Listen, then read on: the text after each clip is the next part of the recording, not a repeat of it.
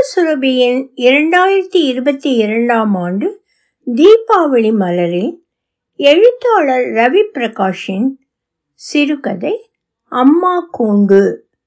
ஒலிவடிவம் சரஸ்வதி தியாகராஜன் பாஸ்டன். அப்புறம் என்னடா முடிவு பண்ணியிருக்க ஞாயிற்றுக்கிழமையானால் ரகு அம்மாவின் இந்த கேள்வியை எதிர்கொள்ள வேண்டி இருக்கிறது. மற்ற நாள்களில் காலை எட்டு மணிக்கு அலுவலகம் கிளம்பினான் என்றால் வீடு திரும்ப இரவு பத்து பதினோரு மணி ஆகிவிடும்.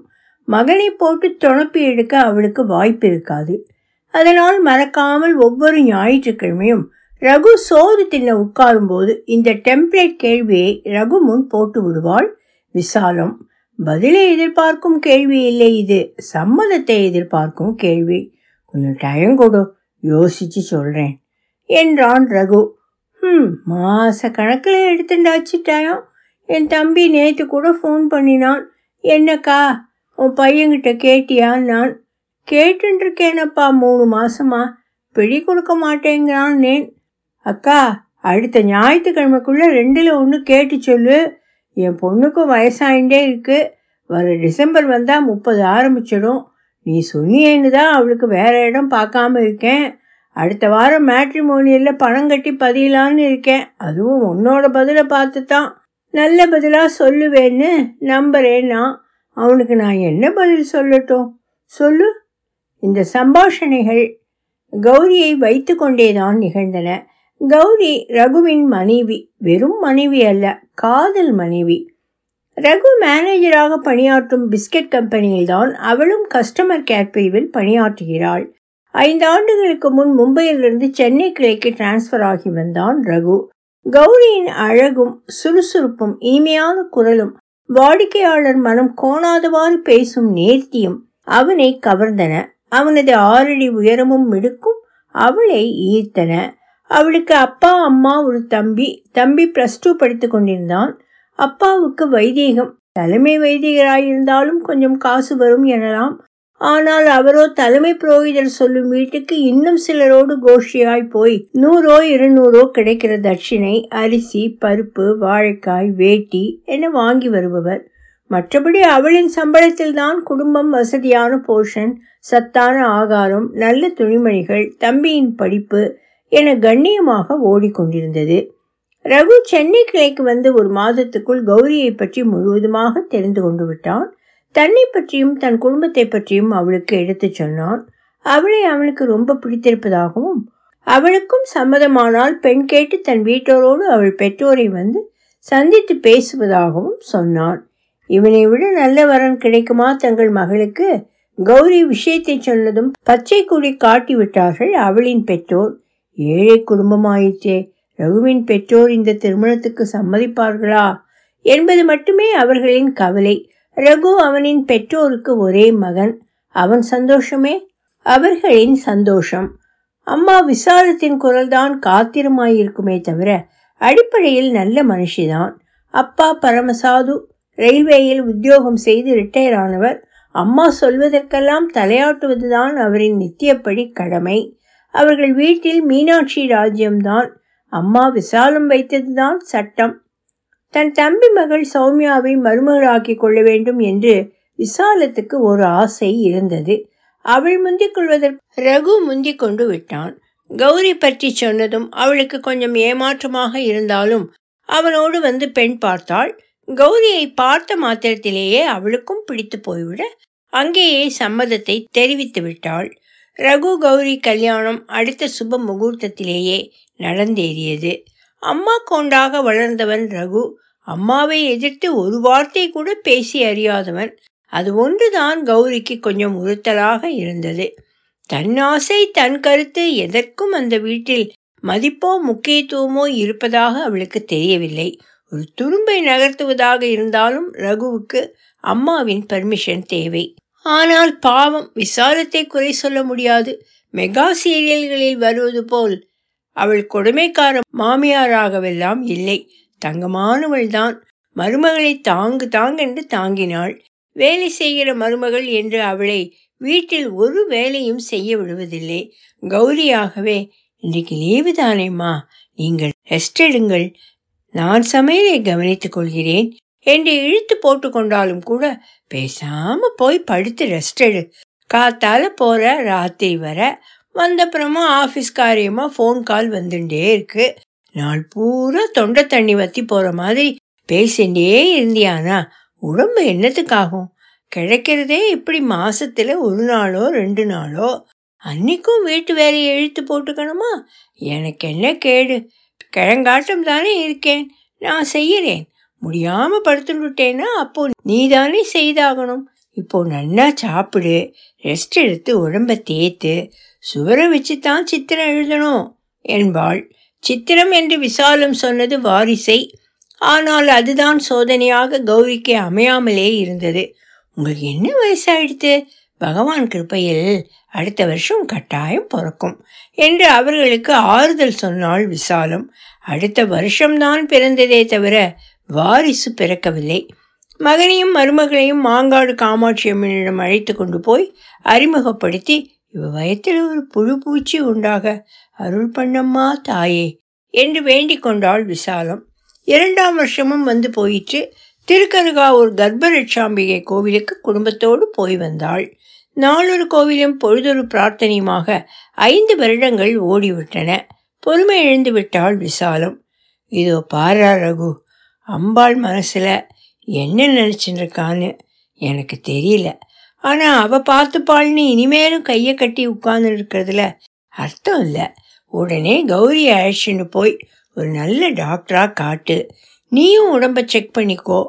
மற்றவா மாதிரி மாட்டு பொண்ணை மட்டும் குறை சொல்கிற மாமியார் இல்லை நான். குறை யாருக்கு வேணா இருக்கலாம். ரிசல்ட் வரட்டும். அப்புறம் என்ன பண்ணுறதுன்னு யோசிக்கலாம். ரகு கௌரி இருவரும் போனார்கள். செக் பண்ணி கொண்டார்கள். இரண்டாம் நாள் ரிசல்ட் வந்துவிட்டது கௌரிக்கு கருத்தரிக்கும் பாக்கியம் இல்லை. கௌரி அழுதாள் அழுதாள் அப்படி அழுதாள்.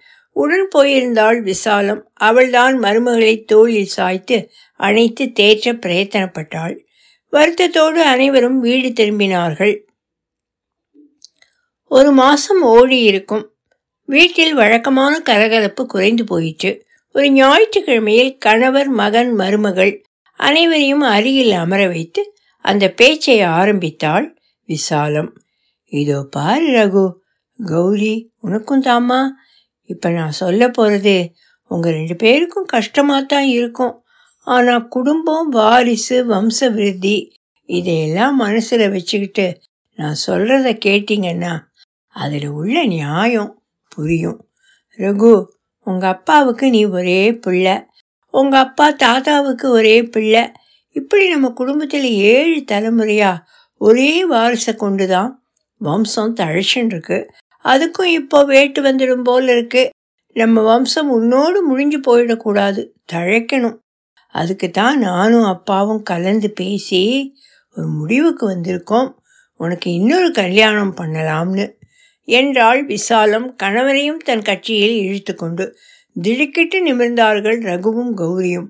அம்மா ரெண்டாம் கல்யாணம்ங்கிறது சட்டப்படி தப்பு. இது உனக்கு தெரியுமா தெரியாதா? என்றான் ரகு. ரெண்டாம் கல்யாணமா? முடியவே முடியாது என்று அடித்துச் சொல்வதை விட்டு சட்டப்படி சரியா தப்பா என்று அம்மாவிடம் வாதிட்டு கொண்டிருக்கிறானே தன் கணவன் என மருகி நின்றாள் கௌரி. தெரியும்டா குழந்தை பெற தகுதி இல்லைன்னா சட்டப்படி மனைவியை டைவர்ஸ் பண்ணிவிட்டு இன்னொரு கல்யாணம் செய்துக்கவும் சட்டத்தில் இடம் இருக்கு. அதுவும் தெரியும். ஆனால் நான் அப்படியா சொல்கிறேன் அந்த மாதிரி ஒரு அரக்கத்தனம் எனக்கு கிஞ்சித்தும் இல்லை. கௌரி தங்கமான பொண்ணு. உடம்புல கோளாறுன்னா அது பாவம் என்ன செய்யும்? டைவர்ஸ் அது இதுன்னு அது மனசை கஷ்டப்படுத்த நான் விரும்பலை. அதே சமயம் நம்ம வம்சம் தழைக்கணும். அதுக்காகத்தான் நீ இன்னொரு கல்யாணம் பண்ணிக்கணும்னு சொல்கிறேன் ரெண்டு பொண்டாட்டிங்கிறது நம்ம குடும்பத்துக்கு ஒன்றும் புதுசு இல்லை. உங்கள் கொள்ளு தாத்தாவுக்கு ரெண்டு பொண்டாட்டி தான் ஏன்? எங்கள் அம்மாவே எங்கள் அப்பாவுக்கு ரெண்டாவது சம்சாரம் தான் நம்ம குடும்பத்தில் இது சகஜம்தான். கௌரி படித்தவ கெட்டிக்காரி அவளுக்கு இது புரியும். அவ தான் இந்த வீட்டுக்கு மூத்த மாட்டு பொண்ணு. அவ இந்த வீட்டில் தான் இருப்பா. அவளுக்கான உரிமைகள் அப்படியே இருக்கும். நான் அவ கட்சி. இதுக்கு யார் முழு மனசோடு ஒத்துக்கிறாங்களோ அவங்க வீட்டில் பொண்ணு எடுப்போம். என்னங்க? நான் சொல்கிறது சரிதானே? ரகு நீ என்னடா சொல்கிறே கௌரி நீ எடுத்து சொல்லுமா இந்த கிறுக்கு பயலுக்கு? விசாலத்தின் பிரம்மாஸ்திரத்தில் கௌரி விக்கித்து நின்றாள். ஏமா குழந்தை இல்லைன்னா என்ன? இன்னொரு கல்யாணம் தான் தீர்வா? தத்து எடுத்துண்டா போகிறது என்று ரகு வார்த்தையை முடிக்கவில்லை. நிறுத்திடா. நான் என்ன சொல்கிறேன் நீ என்ன சொல்கிறேன் நான் நம்ம வம்சம் தழைக்கணும்னு சொல்லிட்டு இருக்கேன் தத்து எடுத்துட்டா அது உங்க குழந்தையா வேணா இருக்கலாம். நம்ம குலவிளக்கா இருக்குமா? பேசுறான் பேச்சு. என்று சிரிச்சிடுத்தாள் விசாலம். அப்போதும் முடியாது என்று அம்மாவை ஒரேடியாக மறுத்து பேசவில்லை. ரகு எனக்கு கொஞ்சம் டயம் கொடு. யோசிச்சு சொல்றேன். என்றுதான் சொன்னான் நன்னா யோசி நல்ல முடிவா சொல்லு என்றாள் விசாலம். அன்று இரவு ரகுவிடம் புலம்பி தீர்த்தாள் கௌரி. அசடு மாதிரி அழாதே எனக்கு இன்னொரு கல்யாணமா? சான்ஸே இல்லை. கடைசி வரைக்கும் நீதான் நீ மட்டும்தான் எனக்கு பொண்டாட்டி. இது சத்தியம் போருமா கண்ணத்தோட என்று கௌரியின் கைப்பிடித்து சத்தியம் செய்தான் ரகு. ஆனாலும் அவள் அவனை நம்ப தயாராக இல்லை. இல்லைங்க என் பேச்சுக்கு என்னைக்கு மதிப்பு இருந்தது? இந்த ஆத்தில். உங்களுக்கு உங்கள் அம்மா தான் வசதி. அவங்க சொல்கிறது தான் வேத வாக்கு. முடியவே முடியாதுன்னுட்டு தீர்மானமும் சொல்கிறத விட்டுட்டு யோசிக்கிறேன் யோசிக்கிறேன்னு நீங்கள் மென்று முழுங்குறப்பவே இன்னைக்கு இல்லாட்டா நாளைக்கு நாளைக்கு இல்லாட்டா நாளன்னைக்கு அவங்க பேச்சுக்கு தலையாட்டத்தான் போகிறீங்கன்றது எனக்கு புரியாமல் இல்லை. நீங்கள் சௌமியா கழுத்தில் தாலி கட்டத்தான் போகிறீங்க நான் நடுத்தெருவில் நிற்கத்தான் போகிறேன் நடத்துங்க பேஷாக நடத்துங்க. நீங்களாச்சு உங்கள் அம்மாவாச்சு. நான் கேடு கெட்டு போகிறேன் என்று ஆதரவாக தன் தோல்மேல் படிந்த ரகுவின் கையை தட்டிவிட்டு திரும்பி படுத்துக்கொண்டு விசும்பினாள் கௌரி.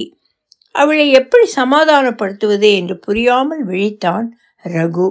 அதன்பின் ஒவ்வொரு ஞாயிற்றுக்கிழமையும் இந்த கல்யாண பேச்சு வீட்டில் அடிபடும். வழக்கம்போல் யோசிச்சு சொல்றேன் என்று மழிப்பு கொண்டிருப்பான் ரகு. விசாலத்துக்கு திடீமென ஒரு நாள் முன்பு தான் ஆசைப்பட்ட தன் தம்பி மகளையே ரகுவுக்கு கல்யாணம் செய்து வைத்துவிட்டால் என்ன என்ற எண்ணம் தோன்றியது. தம்பியும் வசதியானவன் இல்லை. எலிமெண்டரி ஸ்கூல் வாத்தியார் கேட்டால் மறுக்க மாட்டான். அந்த பொண்ணு தான் என்ன சொல்லுமோ. ஆனால் ஆச்சரியம். சௌமியா ரகுவுக்கு இரண்டாம் தாரமாக வாழ்க்கைப்பட முழு மனதாக சம்மதித்து விட்டாளாம். அவளுக்கு இதில் பூரண சந்தோஷமும் கூட என்று அழுத்திச் சொன்னார் விசாலத்தின் தம்பி. சொல்லுடா என் தம்பிக்கு நான் என்ன சொல்லட்டும்? என்றாள் விசாலம். ஒருவேளை சௌமியாவை நான் கல்யாணம் பண்ணிட்டு அவளுக்கும் குழந்த பிறக்கலேனா? என்றான் ரகு. அடைச்சி அச்சாரிமா பேசாதே என்று சீறினாள் விசாலம். இல்லம்மா வாரிசுக்காகத்தான் இந்த கல்யாணம்னு சொல்கிறே அப்போ இதையும் நாம் யோசிக்கணுமா இல்லையா? உனக்கு அம்மாடானா? யோசிக்காமல் இருப்பேனா? தம்பிக்கிட்ட ஏற்கனவே சொல்லி சௌமியாவை செக்கப் பண்ண சொல்லியிருந்தேன். குழந்தை பிறக்கிறதுக்கு முழு தகுதியும் ஆரோக்கியமும் அவளுக்கு இருக்குன்னு டாக்டர் கிட்ட சர்டிஃபிகேட்டே வாங்கி வச்சிருக்கானாம். போருமா? அவளுக்கு தகுதி இருக்கலாம். ஆனா எனக்கு தகுதி இல்லையே. என்னடா பைத்திய மாதிரி உளர்ற? நீங்க ரெண்டு பேரும் போய் செக்கப் பண்ணியிருந்தப்போ நீ பூர்ண ஆரோக்கியமா இருக்கே. எந்த குறையும் இல்லைன்னு தான் டாக்டர் சொன்னாரே. அப்போ சரி இப்போ அப்படி இல்லை. ரகு இப்படி சொன்னதும் அவனை குழப்பமாக பார்த்தாள் விசாலம். புதிராக பார்த்தாள் கௌரி. ஆமாம்மா இந்த வார ஆரம்பத்தில் வேலை விஷயமா பெங்களூர் போய் வந்தேன் இல்லையா? அங்கே வேசக்டமி பண்ணிவிட்டேன். என்னை மன்னிச்சிடுங்க. இனிமே உங்கள் இஷ்டம். மாமா கிட்ட என்ன பதில் சொல்லணுமோ சொல்லிக்கங்க. என்று எழுந்து சென்று கை கழுவினான் ரகு. அவனை நெஞ்சு நெகிழ பார்த்தாள் கௌரி. அவள் கண்களில் நீ நிறைந்து வழிய தயாரானது. அழுகையாக அல்ல ஆனந்த கண்ணீராக. ஒலி வடிவம் சரஸ்வதி தியாகராஜன் பாஸ்டன். ஒலி வடிவம் சரஸ்வதி தியாகராஜன் பாஸ்டன்.